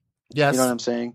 So if they came in and gave us a proof of concept that they can put together these awesome media videos for us to use and spin these storylines to where it's super cool and use those those tools that are already at their discretion basically or their disposal to paint this portrait of how awesome racing is. Well, to get outside sponsors, and then they can do their own events and mm-hmm. use the format they want to use to make it even more exciting. That's what we I, feel kind of as a group would have been the best way to do it. I, I understand that, and I know that originally was the plan, but it's I know because I kind of was in, I'm kind of in the background to this. I know that they have approached outside sponsors and stuff like that. But as an outside sponsor, I'm like, oh man, what am I going to cater to? Am I going to, and, and don't get me wrong, all these races, the dirt, Silver State, all these races that like look like guys like me get to go to, they're great and they still have to happen. Don't get me wrong. Um, but I think I, have said this over and over. I think at the end of the day, as as RC is in general, we're not really professional. You're a professional racer. You attack your job professionally, but I don't think we we promote RC professionally. Now, in order to do that, you have to have somebody with vision and and we and I think also doing that and putting it on a platform where other people that are into RC can see that helps because I, I'm all about growing the industry because the more people racing RC cars, the better it is for you, the better it is for manufacturers, hobby shops, tracks, everything. So that's another goal of RCGP.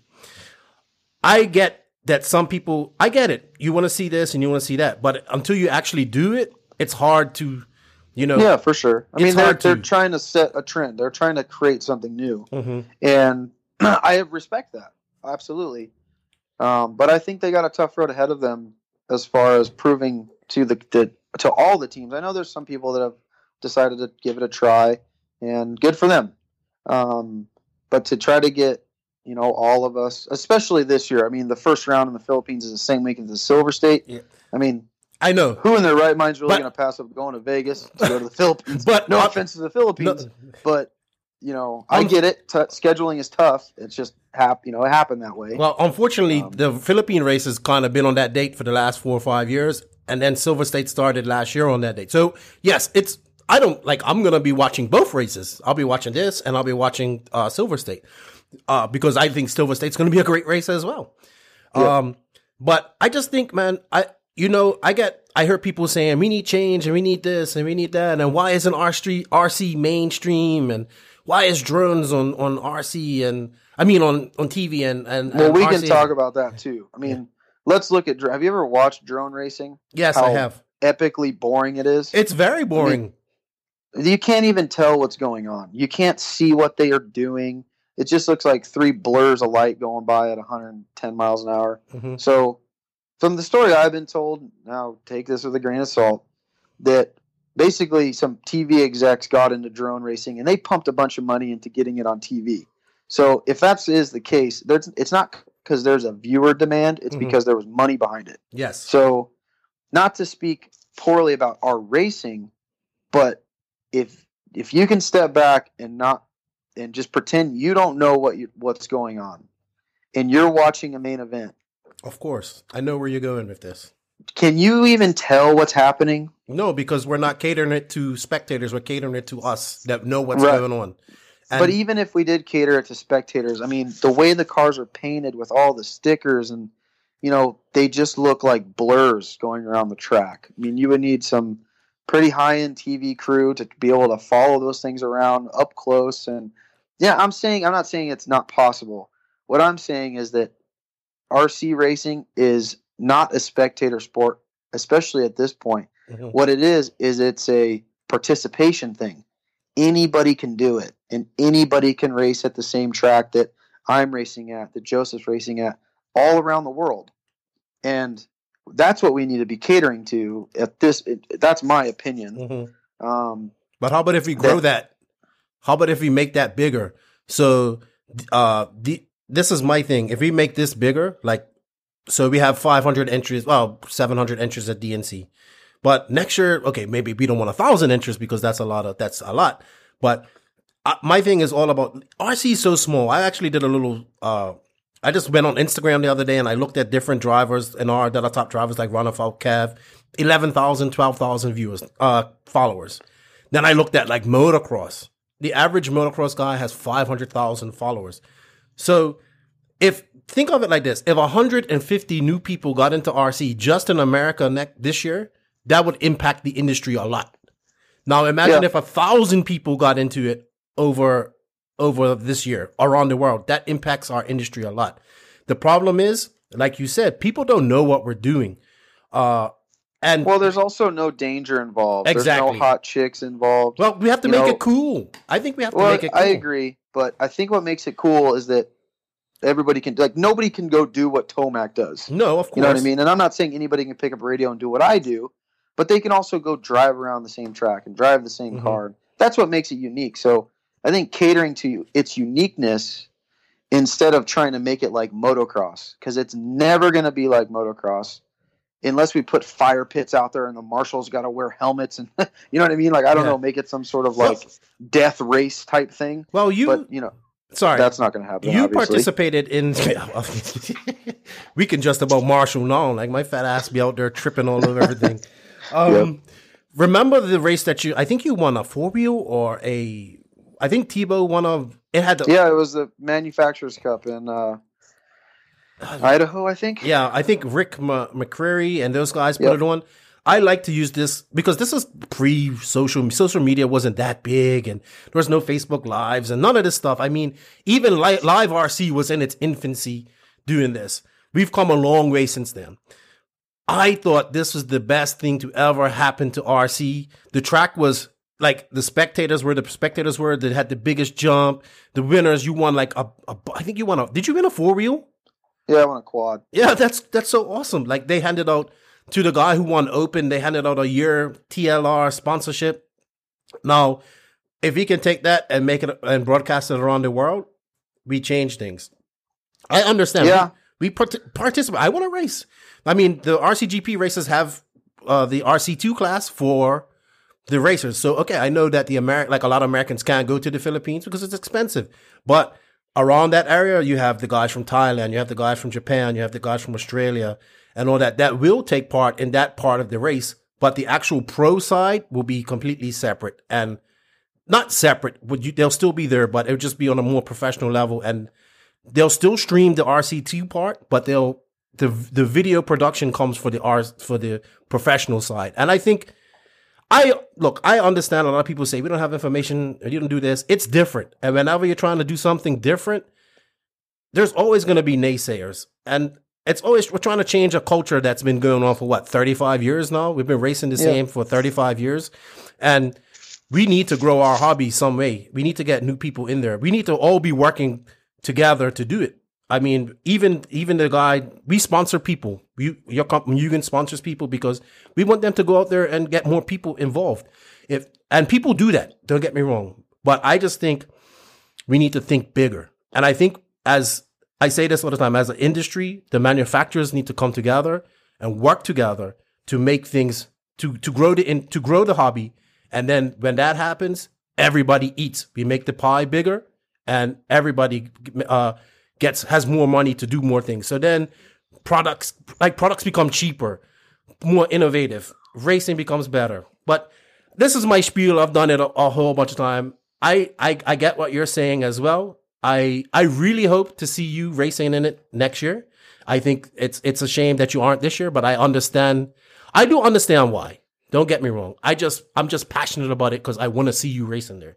yeah, I mean, it? there's no there's no reason other than budget really mm-hmm. and that we're you know we've scheduled to go to these events um you know and the, the events that we're that we're already going to and you know it's a lot of money i mean people don't know how much it how much they're asking for from a team to send two guys um and no, you know I, I, understand they have bills mm-hmm. and uh to be fair you know, the, they, the money that the companies will pay is nothing compared to what has actually gone into this and no, I, I, understand that, mm-hmm. but it's still mm-hmm. a substantial amount of money.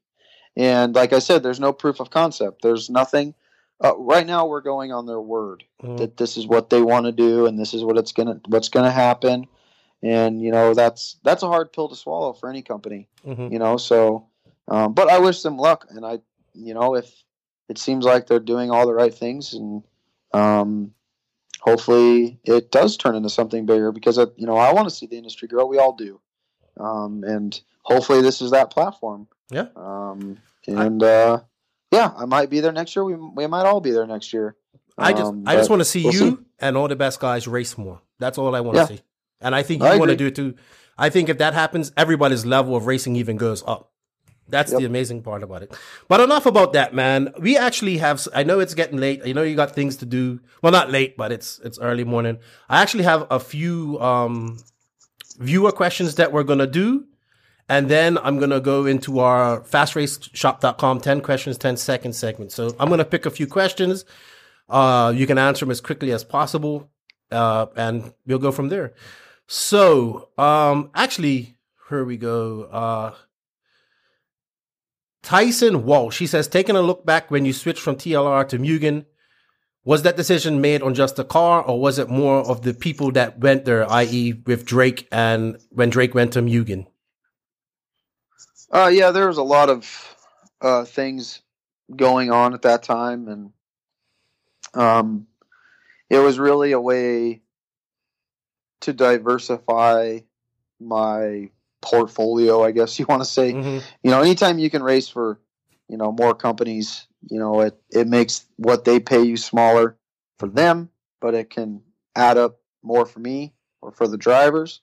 Um, and, you know, I'd always wanted to run for Mugen. I mean, Jason and I had talked, like, we thought that that car probably would suit my driving the best. Obviously, that's what a lot of people base their designs off of.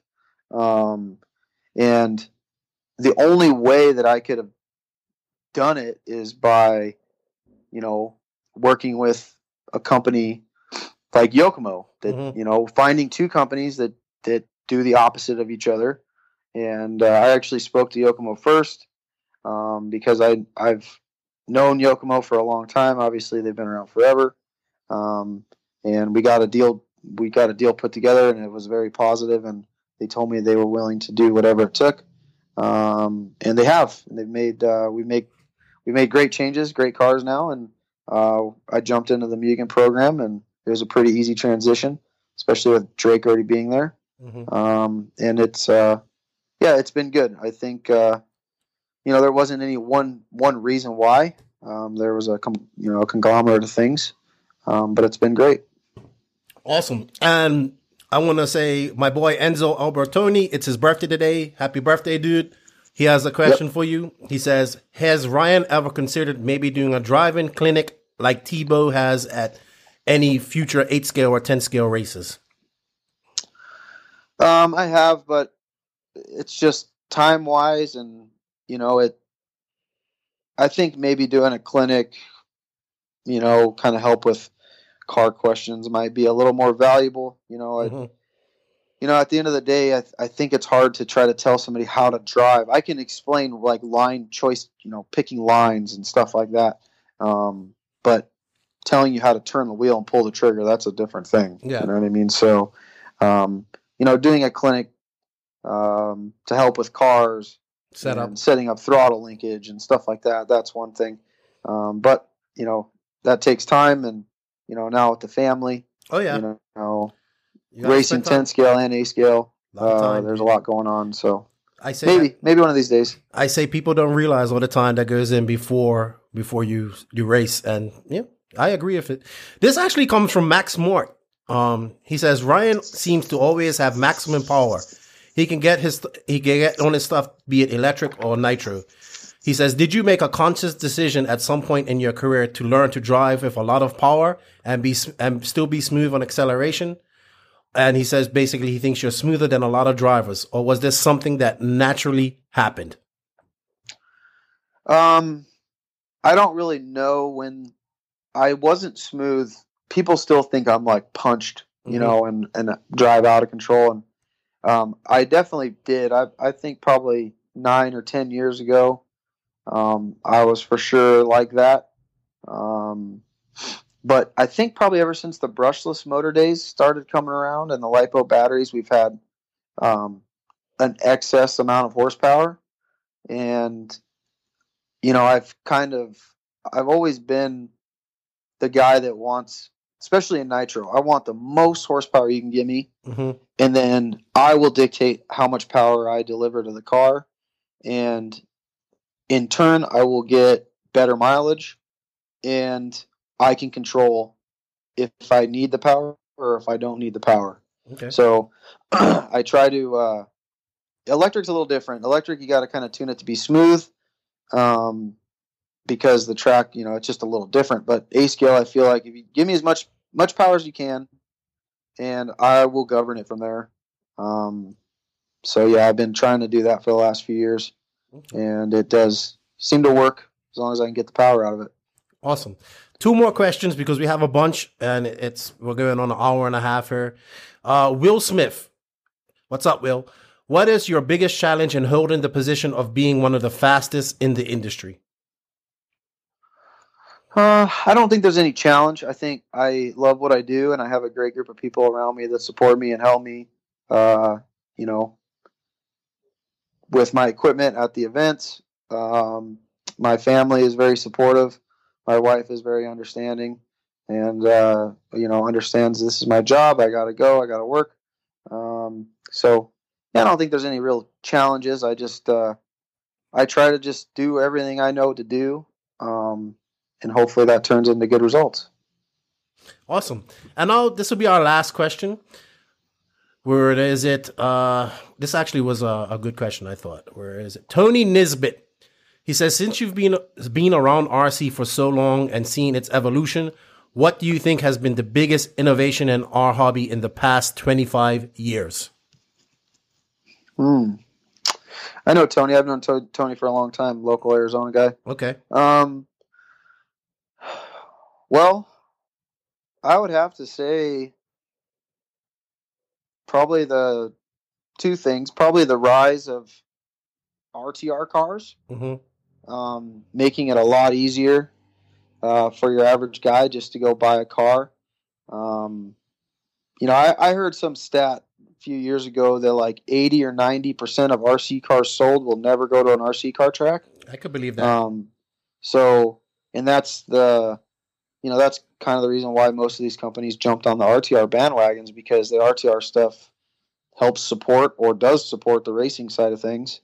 Um, and then probably for the electric side, the elect, uh, you know, the, the, introduction of brushless and lipo. Uh, yes. That's that was huge. You know, the run times increased tenfold. The power increases. Uh, it's easier. There's little to no maintenance. That's been big. Nitro hasn't changed much, to be perfectly honest. I mean, servos have gotten better, engines have got everything's gotten better. Mm-hmm. Um, but it there's never been this. I haven't seen this like one thing that makes it a lot easier. Maybe 2.4 back yeah. in the day. If you had a eight scale car glitch and take off, that was always a bummer. Yeah. Um, no, yeah. no radio impounds or nothing to deal with. That makes a yeah. race go much yeah. faster. Cool. For sure. Well, thank you for answering this for our, for our viewers, and thank you viewers for submitting the questions. I'm sorry I couldn't get to all of them, but there are quite a lot, and Ryan's been talking for a while, and we got to ask him to we got to move on to the fastraceshop.com 10 question, 10 second segment. Now we go into the Fast Race 10 questions and 10 second segment. Fast Race is a world champion option parts brand made in Italy. Fast Race drivers include Davide Ongaro and Ricardo Berton, and they run the innovative performance enhancing parts that Fast Race makes for most 1/8 buggies, including the world famous honeycomb shock bladders and caps. Go to fastraceshop.com and type in Lefty 2019 to get 10% off your purchase now. So, welcome, guys, to the fastraceshop.com 10 questions, 10 second segment. Ryan, are you ready for the uh, this segment? Sure. I All hope right. it's not really only 10 seconds. Doesn't sound like it's going to work very well. No, it never never does. It never does. Uh, all right. So, the first question that I have for you is if you didn't race RC cars for a living, what would you be doing? Probably mechanic. Okay. Number two, your biggest rival is? Uh, Ty Tessmann. Awesome. Number three, if you could bring back one old school RC thing, what would that be? Probably harder eight scale compound tires. Okay. Uh, when uh, uh, why would that be? Just curious. Well, back when I first started racing eight scale, you had like two options: mm-hmm. XTR or M2, and you really that was it. It just it was a lot easier. Yeah. Now we mount. Yes. You know, twenty five sets of tires, and sometimes we still didn't mount the right set. Yes. So. Now this is my little joke to you because I know you're an avid fan of Coors Light. If you mm. had to mm-hmm. drink any beer but Coors Light, what would it be? PBR. What? Man, I am gonna get you the next time I see you. I am gonna get you a Modelo or something like that, man. Come on, Modelos are so awesome. I meant to give you one at DNC.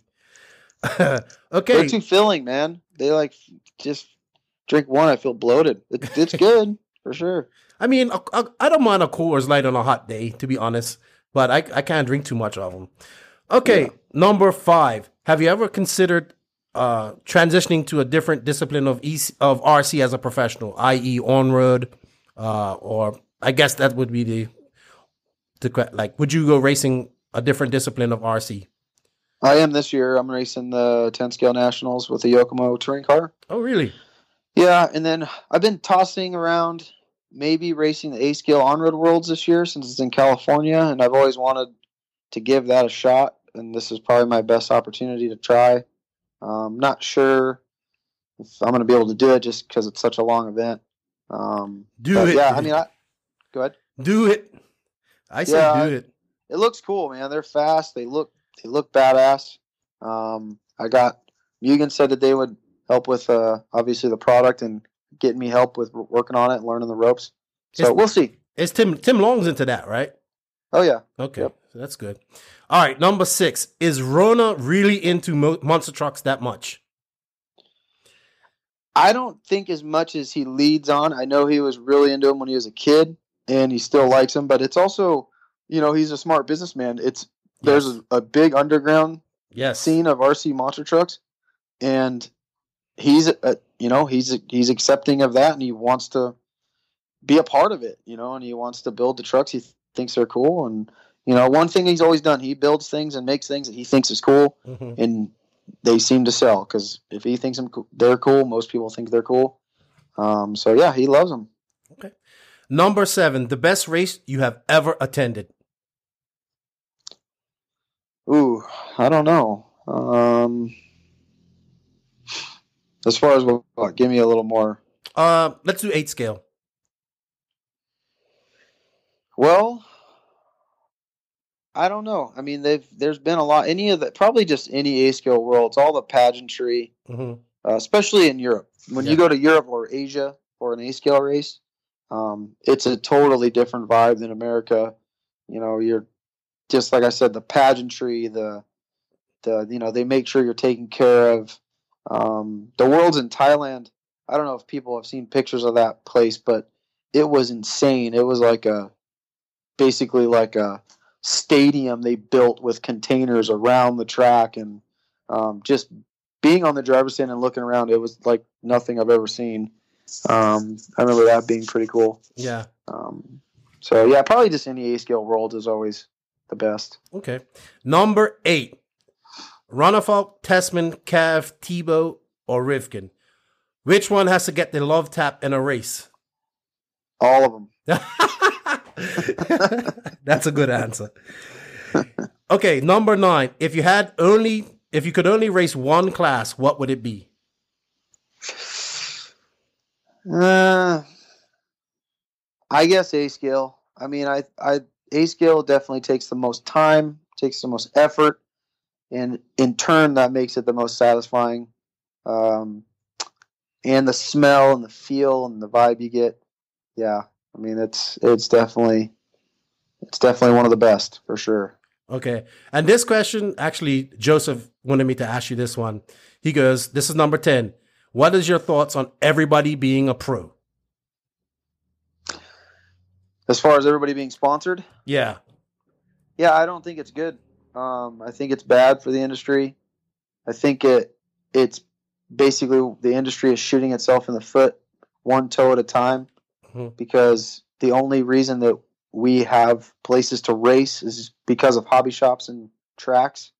And if all these companies just keep sponsoring everybody uh, just to get guaranteed customers, contracted customers, as we like to call them, um, that's just taking money out of the hobby shop's hands. And, um, you know, if the industry needs to work together on anything, they need to work together on that mm-hmm. and come up with some sort of like agreement that we're only going to sponsor X amount of people per region or per country or whatever, um, and or just sponsor people through a hobby shop. You yeah. know, say you Mugen calls, I don't know, hobby yeah. action, and goes, "Hey, we want you to sponsor five guys. We're going to give you X amount of product at a discount. You can still make your nut. We still make our money, and you're sponsoring people. They think they're sponsored. Done. You know what I mean? So that's a good answer, actually. I like that. I like that. But um, we're done with the 10 uh, fast race fastraceshop.com 10 questions 10 seconds segment. Uh, you did I think you did a good job. You answered them truthfully and, and I, I like the savagery. I like, I like the love tap thing. That's gonna I think that's gonna be good. Um, I want to thank you for coming on. I know you're extremely busy. Um, would you would you have any shout outs before we go? Want to thank anybody? Yeah, obviously I want to thank you for having me on. Thank all my sponsors. Um, Mugen, J Concepts, Yokomo, Orion, MX, Main Hobbies, ProTek. Um, and, you know, everybody that supports me helps me do what I need to do. Um, appreciate everybody, and uh, thanks to all the viewers for listening. Uh, I'm sure you guys are going to have some comments. I can't wait to read them. Mm-hmm. And if, uh, yeah, I guess uh, maybe I'll come back on. We can do this again and um, yeah, get man. some more viewer questions going on. So that was fun. Yeah, I'm trying to do it when when guys win big races as well, and bring them on and talk to them briefly. Not not too long, but I do want you to help me with one thing. And I don't know, maybe maybe Drake's going to be a little bit ticked off at me because we kind of kind of got at it the other day on a podcast that he was doing. But I really want to get Drake on the on her because I actually have nothing against Drake. I know he doesn't like Joseph, but I, I would like I I I've that's one of the main guests I've been asked for on this podcast is they want to talk to Drake. And they want me to talk to Drake, and I think it would be yeah, I mean, Drake's a pretty private person, man. I don't know, yeah. you know, even if he did come on, he's not going to give you the gossip about Joseph and stuff I know. Like that, I don't want to talk about Joseph. You know? I want to talk about him and his his his career. That's what I want to talk about. Yeah, I mean, I don't see why you wouldn't. I mean, I I'll mention it to him and I'll tell him that you were fair to me, which you were, yep. and yeah, it'd be good. All right, man. Well, I appreciate your time and you enjoy your day and keep up the good work, man. You you wanna you, you're kicking ass right now. Sounds good. Appreciate it, buddy. All right. Bye bye.